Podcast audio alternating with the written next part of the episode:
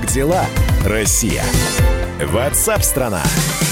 Мы продолжаем прямой эфир, и главные темы вы все знаете. Коронавирус, экономический кризис, цена на нефть, ну и политическая и экономическая ситуация в целом и в общем. Будем по отдельным, так сказать, направлениям сейчас разговаривать с экспертами. Ждем от вас сообщений. восемь девятьсот шестьдесят семь двести ровно девяносто семь ноль два. восемь девятьсот шестьдесят семь двести ровно девяносто семь ноль два. Текстовые и голосовые сообщения можно присылать без ограничений. Как дела, Россия? WhatsApp-страна. На мировых нефтяных биржах сейчас начался небольшой отскок после обвала. Нефть марки Brent дорожает на восемь процентов до двадцать семь долларов. Американская дабл ю ти ай на четырнадцать процентов. Теперь она стоит двадцать четыре доллара. Ну и ценные бумаги тоже немножко отыгрывают свое падение. Я напомню, накануне цены на нефть достигали падения в двадцать один процент. Такого не было очень давно, как минимум несколько десятилетий. Даже во время кризиса две тысячи девятого года падение было более плавным. Очень многие говорят, что мы вот в ближайшие две недели будем наблюдать такие качели. Нефть то поднимется там и упрется в отметку тридцать долларов за баррель, то снова будет до двадцати двух - двадцати одного снижаться. И как и что будет дальше, предсказать довольно трудно, но попробуем. Экономист Денис Ракша с нами в прямом эфире. Денис, здравствуйте. Добрый день. Вот то, как вчера обвалилась цена на нефть за баррель, это предел или это не предел? Нет, это не предел, но вероятнее всего таких резких обвалов в ближайшее время мы больше не увидим. А, казалось бы, что произошло? Есть объяснение аргументированное вот тому, что случилось как... вчера? Конечно, объяснение всегда есть. Президент Трамп заявил о том, что в американской экономике возможна рецессия. На этом упали сначала рынки акций, uh-huh. фондовые рынки, а потом потянули они за собой и нефть, и другое сырье. Собственно, вместе с нефтью упал рубль, а доллар укрепился по отношению к другим валютам. Вот что произошло. Денис, естественно, возникает вопрос, кому выгодна цена на нефть в двадцать один доллар? Есть ли такие страны, э, нефтяные картели, компании, которым выгодна эта цена? А, нет, э, таких нет. Она не выгодна никому. Она э, нужна сейчас э, ну, тем же саудитам для того, чтобы, например, попытаться выдавить с рынков российскую и американскую нефть, но сказать, что она им выгодна, я, я не могу. Она им тоже не выгодна. Угу. А, вопрос. Сесть за стол переговоров, вот как это было на несостоявшихся, к сожалению, или сорванных переговоров с ОПЕК+, в ближайшее время мы можем ждать э, вот э, хотя бы, я понимаю, что, может быть, за общий стол-то уже и не сядут вместе из-за угроз коронавируса, но хотя бы веб-конференцию какую-нибудь провести? Думаю, что в ближайшее время мы этого не увидим, потому что никто не понимает, как будут развиваться события в экономике в целом. Нефть – это же всего лишь один из факторов, один из рынков. Если бы не было параллельно с, с этой историей коронавируса, то нефть, может быть, и успокоилась бы достаточно быстро. Но сейчас все ждут, как будут развиваться события в экономике. Вот заявление Трампа, о котором мы говорили там две минуты назад, угу. по поводу того, что в американской экономике возможна рецессия. Оно же не связано с нефтью. Да, оно связано с эпидемией, точнее с пандемией. И никто не понимает ни как долго она продлится, ни с какой интенсивностью она будет распространяться, ни как она повлияет на экономику, на бюджет, там, вот, вот на все, да. То есть никто ничего не понимает. В этой ситуации вести переговоры – безумие.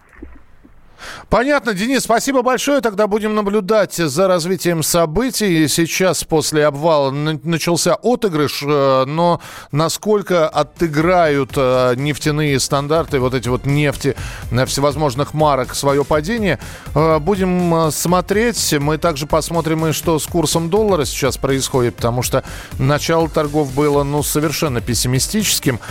Под восемьдесят один доллар, под восемьдесят девять евро сейчас снизились немножко цены, но до закрытия торгов еще много времени, а мы сейчас переходим к следующей теме.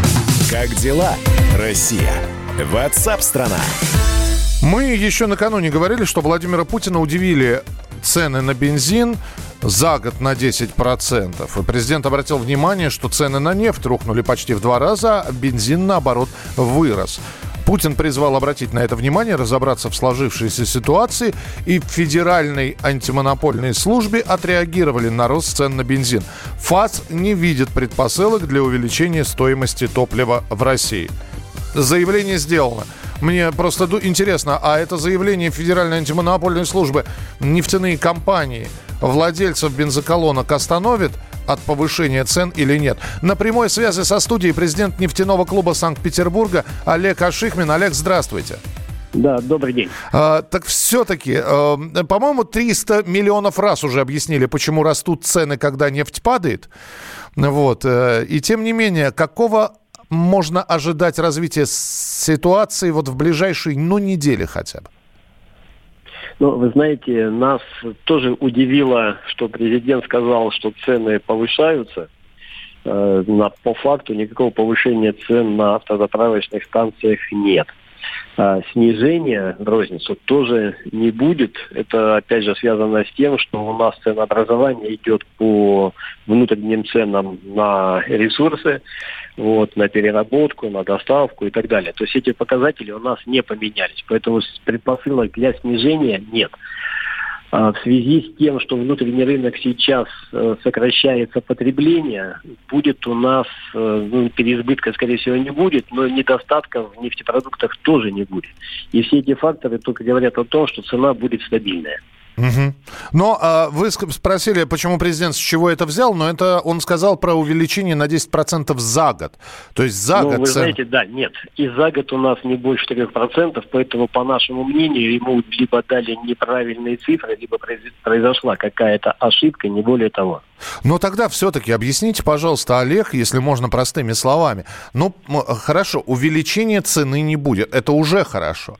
Но снижения-то почему не будет? Меняется все из-за коронавируса, курса доллара, падения или укрепления рубля. Меняются э, цены э, на, в магазинах на продукты и прочее, прочее, прочее. Бензин, но вот вы предсказываете, что он останется в тех же рамках. Почему? Цена на нефть на внутреннем рынке внутри нашей страны не изменилась. Дальше пошла ценообразование литра бензина по цепочке. Mm-hmm. В этой цепочке ничего не поменялось, ни в высшую сторону, ни в низшую. Поэтому цена у нас стабильная. Принято, спасибо большое. Ну вот такое объяснение. Олег Ашихмин, нефтяной клуб Санкт-Петербурга, президент этого клуба был у нас в эфире. Здесь, кстати, спасибо большое нашим слушателям, которые присылают сообщения. Здесь один из моих подписчиков уже написал о том, что машины покупают. Покупают реально не из-за коронавируса, а машины такие, знаете, еще и дорогих марок. Ну, в общем, попробуем разобраться. Будем звонить в автосалоны. Действительно ли сейчас какой-то ажиотажный спрос на машины или нет?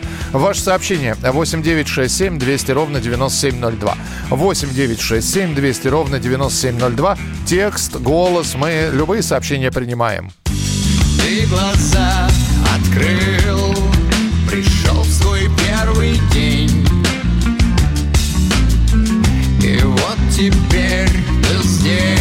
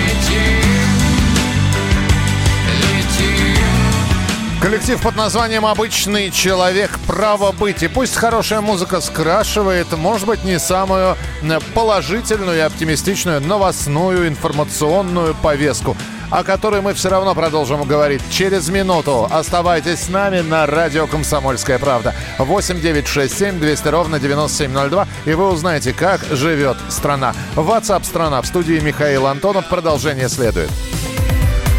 Как дела, Россия? WhatsApp «Страна». Самые осведомленные эксперты. Самые глубокие инсайды. Самые точные прогнозы. Точные прогнозы. Знаем все лучше всех. Ведущие. Неудержимый Мардан и прекрасная Надана Фридрихсон. Первая радиогостинная «Вечерний диван» на радио «Комсомольская правда». Два часа горячего эфира ежедневно по будням в шесть вечера по Москве.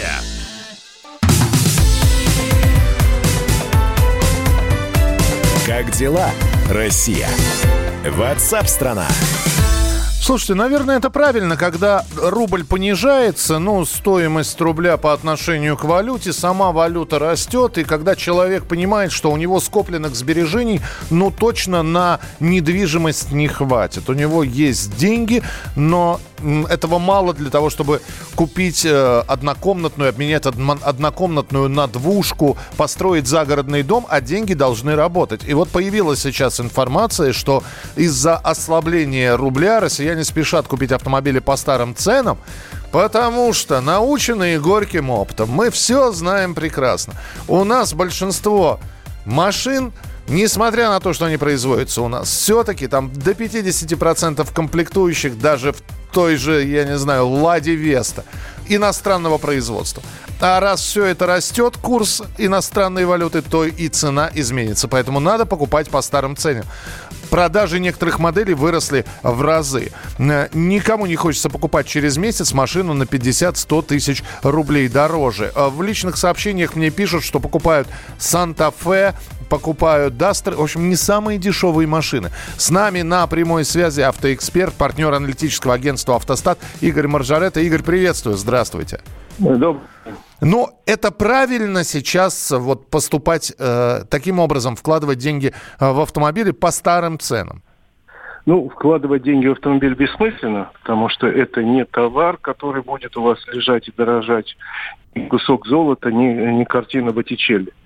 Это вещь, которая используется каждый день, в общем, сейчас трактует как услугу, и, соответственно, он будет дешеветь. Поэтому мой совет, если вам нужен автомобиль, если вы собирались в этом году покупать автомобиль, если вы уже начали на него откладывать деньги, наверное, имеет смысл сейчас собрать быстро недостающую сумму или взять кредит и пойти приобрести машину по нынешним ценам. Потому что однозначно автомобили, видимо, с апреля начнут дорожать, причем дорожать достаточно сильно. Вы же правильно сказали, что ну, даже если автомобиль «Лада», собранный в России, все равно какое-то количество импортных комплектующих есть. Средний процент локализации по стране у нас примерно пятьдесят процентов. У «Лады», допустим, больше, там, у там, «Пежо» меньше. Но, в принципе, достаточно высок процент комплектующих иностранных. И, соответственно, вслед за курсом потянутся и автомобильные цены. Игорь, Если... насколько предсказываете повышение цен? Ну, просто обязан я спросить, насколько примерно вырастет цена? Вы знаете, я могу сказать по собственному опыту, что сразу цены не вырастут на десять или двадцать процентов. Потому что рынок очень слабый, прогнозы очень плохие, покупатели боятся, прячутся, откладывают покупку, и поэтому цены начинают повышаться постепенно на два-три процента. В результате, по итогам года, если вот рубль устаканится на сегодняшнем уровне, подорожание составит процентов десять.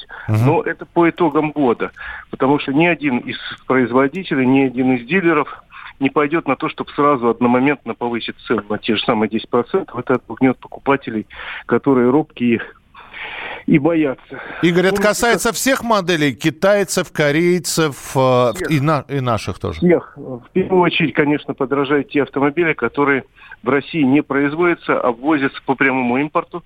Они подорожают значительно сильнее, чем те автомобили, которые в России производятся. Но еще раз говорю, вспомните опыт там, две тысячи пятнадцатого года, когда резко изменился курс рубля по отношению к доллару и евро. И те, кто повысили сразу сильно, те проиграли. Компания, например, General Motors на сорок процентов подняла цены на модели рублей, и через год вынуждены были уйти. Mm-hmm. А те, кто постепенно поднимал, они поднимали в течение, э, догоняли курс, что называется, целых три года. Поэтому вот с апреля ожидается достаточно сильный сразу скачок, может быть, процентов на пять на автомобили, которые привозят из-за границы, а те, которые в России производятся, они там начнут потихоньку на два процента подтягивать. И так в течение года, пока не догонят валютный курс. Игорь, спасибо большое. Не скажу, что э, оптимистичным выглядит ваш прогноз, но, знаете, как у нас говорят, предупрежден, значит вооружен. Спасибо. Партнер аналитического агентства «Автостат» Игорь Маржарет. И так предсказывает Игорь, что ну, не, не одномоментно, не сиюсекундно, но цены от десяти до пятнадцати процентов на машины вырастут. Ну, а вам решать, стоит ли сейчас вкладываться в автомобиль, который вы давно хотели приобрести, откладывали деньги, или, может быть, уже махнуть рукой и ездить на своем стареньком автомобиле. Как дела, Россия? Ватсап-страна! В китайском Ухане за сутки не выявлено новых случаев коронавируса. Такая ситуация наблюдается впервые с начала эпидемии, а в Европе... В той же Европе, наоборот, число заболевших выросло. По последним данным, в мире инфицированы более двухсот тысяч человек. Если в начале эпидемии, эпидемии все сторонились китайцев, теперь китайцы уже обходят стороной европейцев. Подробнее об этом расскажет мой коллега, корреспондент «Комсомольской правды» Вадим Алексеев. В Китае боятся европейцев. Блогер Екатерина Чумаченко жила в этой стране как раз в те месяцы, когда свирепствовал коронавирус, и увидела, как менялась жизнь в Поднебесной. Девушка улетела в Китай на заработки из Новосибирска, но как раз в это время людей отправили в отпуска. Повсеместная дезинфекция, контроль за каждым шагом и местных жителей, и приезжих, опустевшие улицы. Все это Екатерина застала в городе Шэньчжэнь. Побывала и на приеме у местных врачей. В Китае, если нет симптомов, то есть если просто ради себя ты хочешь провериться, это платно, я не знаю, сколько это стоит. А если есть какой-то мельчайший симптом, там, ну, допустим, какой-то кашель появился, что-то еще, вот, допустим, у меня просто так повысилась температура, но это, видимо, было просто случайно. Вот, и меня проверили сразу же бесплатно, все. Сразу же сделали и флюорографию, и тест на коронавирус, и, и кровь из вены взяли, то есть там полная проверка была. Сказали, что все в порядке, просто, э, возможно, какой-то там стресс был, или что-то жара, или что-то. Ну, в общем, все в порядке было в тот момент. Но вот Китай обуздал эпидемию. С каждым днем количество больных не растет, а уменьшается. И если месяц назад европейцы сторонились китайцев, то теперь наоборот. Екатерина и ее спутник приехали в Гуанчжоу. Оттуда в Россию был назначен рейс в Москву. Там местные опасались брать деньги из рук русских, не хотели ехать в одном лифте с ними. И с ночлегом возникли проблемы. Нас не пускали жить, потому что мы там сняли квартиру, забронировали на Airbnb это приложение. Приехали, а там вообще просто на нас смотрят, как на каких-то убийц, вообще на врагов. Нас не пускали вообще даже зайти во двор. Хотя мы подумали, что за бред, все уже более-менее нормально, мы только что жили, и все было в порядке, нас не пускали ни в какую, хотя мы показывали все вот эти вот доказательства того, что мы уже давно в Китае находимся, то есть что мы никуда не вылетали, что все в порядке, нас все равно не пускали, а потом уже наконец-то, когда запустили, мы там час проспорили просто, потому что уже была ночь, и прежде чем зайти в квартиру, нам говорят хозяева, ну, знаете, вам двойной прайс, типа, вы должны заплатить вдвое тогда. И то есть там просто какой-то уже начал такой расизм какой-то уже процветать к иностранцам, все шарахаются. Жилье пришлось искать другое. И утром Екатерина села на борт самолета. А в Шереметьево, где приземлилась путешественница, говорит, дали заполнить анкету. В аэропорту проверяли. Мы все заполняли анкеты, те, кто прилетают. То есть анкеты о том, что есть ли какие-то симптомы у нас, где мы будем жить в ближайшие четырнадцать дней. И, в принципе, есть у нас какой-то маршрут далее. У нас взяли биоматериал, то есть на проверку, слюна и из носа. Там ватные палочки специальные. И сказали, желательно находиться дома вот, вот эти вот четырнадцать дней, инкубационный период. Сидеть дома Екатерине привычно. В Китае, говорит, в самый сильный период эпидемии такое правило было категоричным. В некоторых районах людям позволяли покидать квартиры лишь дважды в неделю. Такие меры плюс дисциплина во многом и помогли Китаю победить вирус. Вадим Алексеев, Денис Табаков, радио «Комсомольская правда», Новосибирск. WhatsApp страна.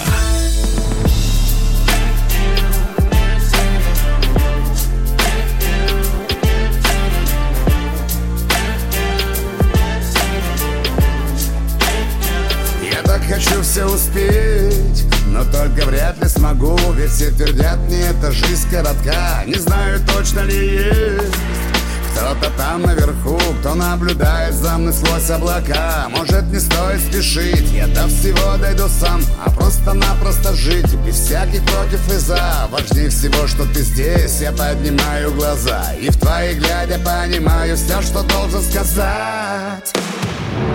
За миллионы шансов на выбор, за счастье, что ни с чем не сравнимо, за все, что так безумно красиво. Спасибо, спасибо. Над нами небо цвета индиго, не отпускай меня, Dollar Eagle. Твои пути неисповедимы. Спасибо, спасибо, спасибо.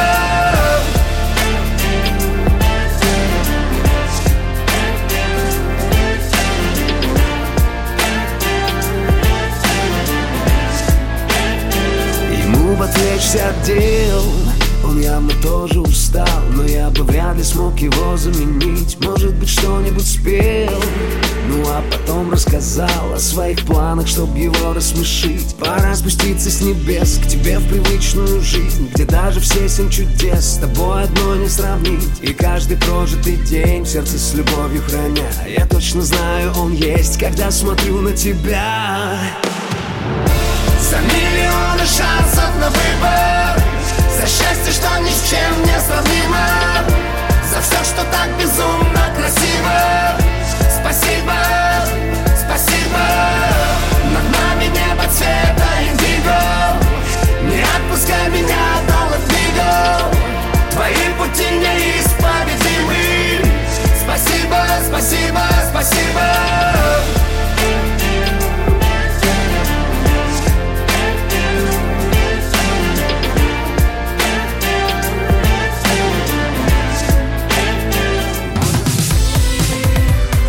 Как дела, Россия? WhatsApp страна. Рубль падает, цены растут, нефть дешевеет, бензин дорожает. Кажется, что наступает нелегкое время. Но так ли все плохо? Мы не паникуем, потому что у нас есть экономисты Михаил Делягин и Никита Кричевский. По будням в пять вечера они разбираются в мировых трендах и строят прогнозы. «Час экономики» на радио «Комсомольская правда». Для тех, кто живет настоящим и смотрит в будущее.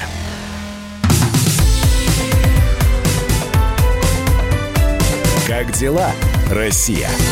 WhatsApp страна. Мы продолжаем прямой эфир. Программа WhatsApp страна. Как дела, страна? Спрашиваем мы. И у вас, и у наших экспертов, журналистов, аналитиков. Все это в прямом эфире на радио «Комсомольская правда». Меня зовут Михаил Антонов. Здравствуйте. Присылайте свои сообщения. восемь девятьсот шестьдесят семь двести ровно девяносто семь ноль два. Как дела, Россия? WhatsApp страна. Советник Трампа возглавит делегацию Соединенных Штатов на семидесятипятилетие Победы в Москве. Приезд высокопоставленной делегации свидетельствует о том, что США чтят память об общих потерях, которые понесли все союзники по антигитлеровской коалиции, отметил некто Роберт О'Брайен. Ну и на прямой связи со студией журналист «Комсомольской правды» Игорь Емельянов. Игорь, приветствую, здравствуй. Да, Михаил, привет, добрый день. Ну и здесь сразу возникает вопрос. До последнего момента был непонятно, американская делегация вообще приедет на празднование или нет. И вот все-таки э, советник Трампа. Не сам Дональд Трамп, а советник. Но это, это нормальная тема, да? То есть, что... Ну, по большому счету, сейчас вообще непонятно, кто приедет на празднование Дня Победы. Даже Макрон, который уже подтверждал дважды, дважды подтверждал свое присутствие на Красной площади, не факт, что он будет у нас здесь девятого мая. Даже наши ближайшие союзники... из стран СНГ, возможно, не появится в этот день на главной площади Российской Федерации, потому что, ну, понятно, коронавирус, проблемы, кризис и так далее. Но с Америкой, ну, главный наш союзник во время Второй мировой, да, понятно, ленд-лиз, конечно же, американский, да, тоже понятно. И если американцев не будет на уровне хотя бы вице-президента или госсекретаря, то это, наверное, будет неправильно, если, в принципе, такие мероприятия пройдут открыто, и гости приедут из всех стран мира, которые были заявлены. И все-таки, Игорь, я хочу спросить, вот как человек, который занимается этой темой, а почему такое пристальное внимание в последнее время к иностранным делегациям? Многие считают, ну не приехали и бог с ними.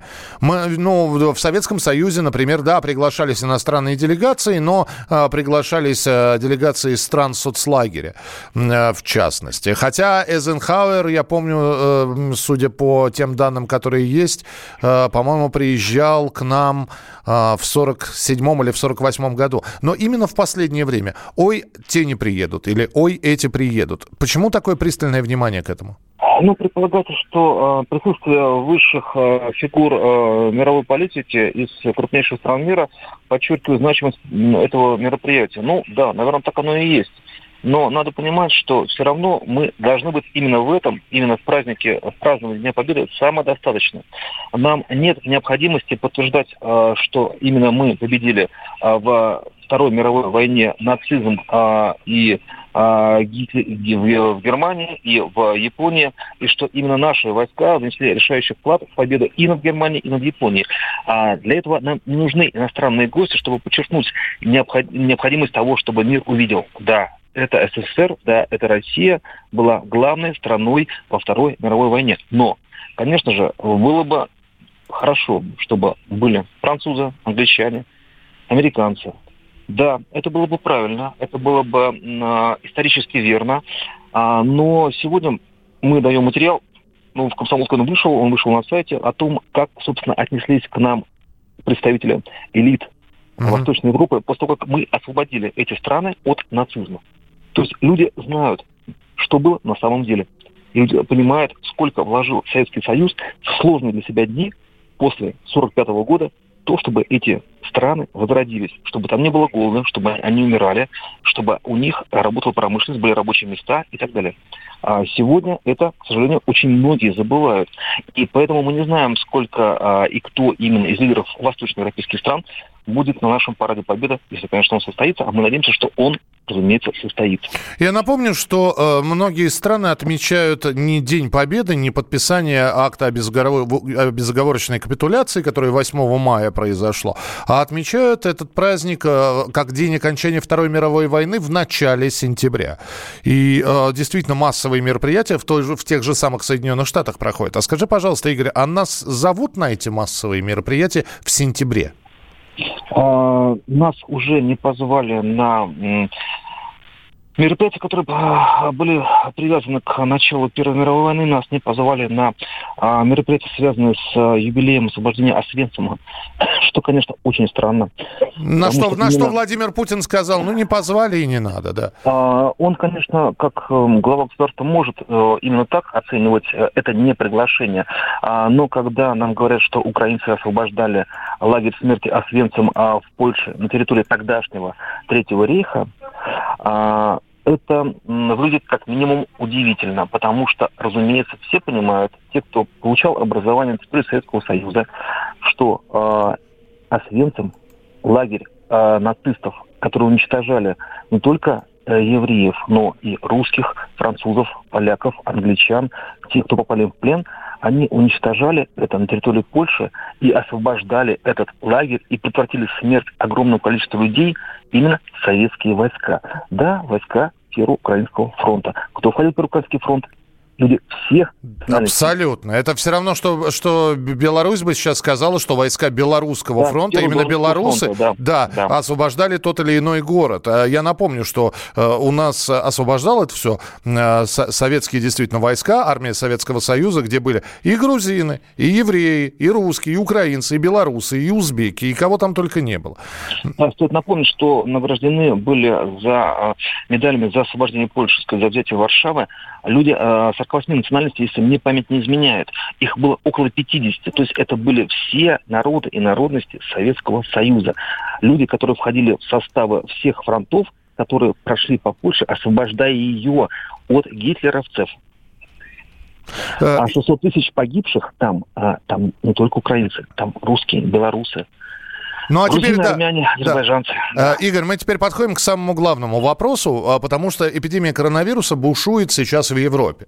Непонятно, что будет к маю, но мы видим, отменили спортивные мероприятия, отменилось Евровидение, некоторые поговаривают об изоляции городов, районов и так далее и тому подобное. Как ты думаешь, не будут ли под угрозой вот все вот эти вот торжества семидесятипятилетия Победы, ну, в частности, парад на Красной площади? Ну, конечно, все сейчас говорят о том, что парад нужен или парад не нужен, учитывая коронавирус. Но, ребята, парад нужен в любом случае. Коронавирус придет и уйдет, а память э, человеческая о победе должна остаться. Сейчас люди, которые должны принять участие в этом параде, они проходят тренировки, они проходят подготовку.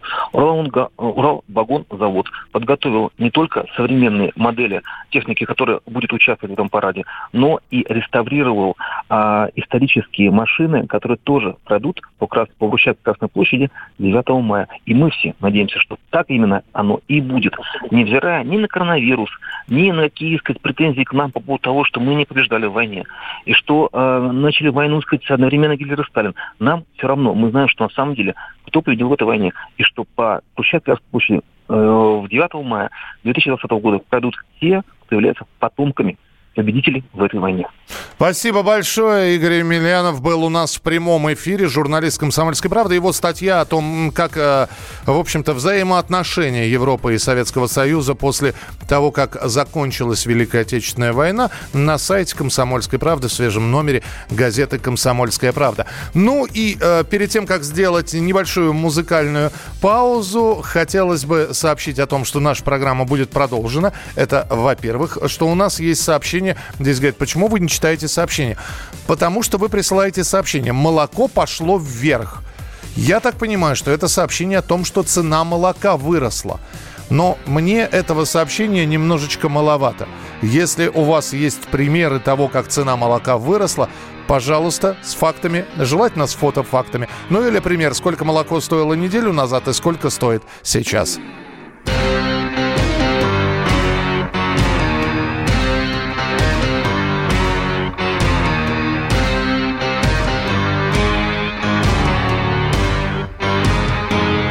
Перламутровой мантии, как ребенок точь-в-точь, недобитый романтик отправляется в ночь. Худосочные феи у обочин стоят, он глядит и не имеет, ловит каждый взгляд. Сладкий сон погружен в круги вечных фантазий, не заметит и он в этой жизни чумазой. Каково удержаться, каково не упасть, ведь в лицо ему глядя насмехаются всласть. Говорил ведь ему сам король хиромантии, быть тебе по всему недобитым романтиком. Сладкий сон погружен в круги вечных фантазий, не заметит его этой жизни чумазой. Этой жизни а!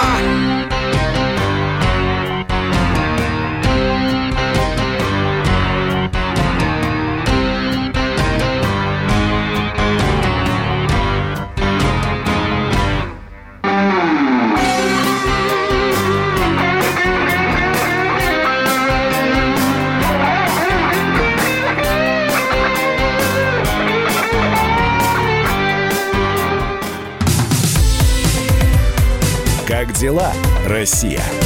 Ватсап-страна! Всем привет, меня зовут Мария Баченина, и я автор подкаста «Здоровый разговор». Подписывайтесь на мои подкасты на всех популярных платформах, ставьте лайки и присылайте свои темы, интересные вам, на почту подкаст собачка пи эйч кей пи точка ру.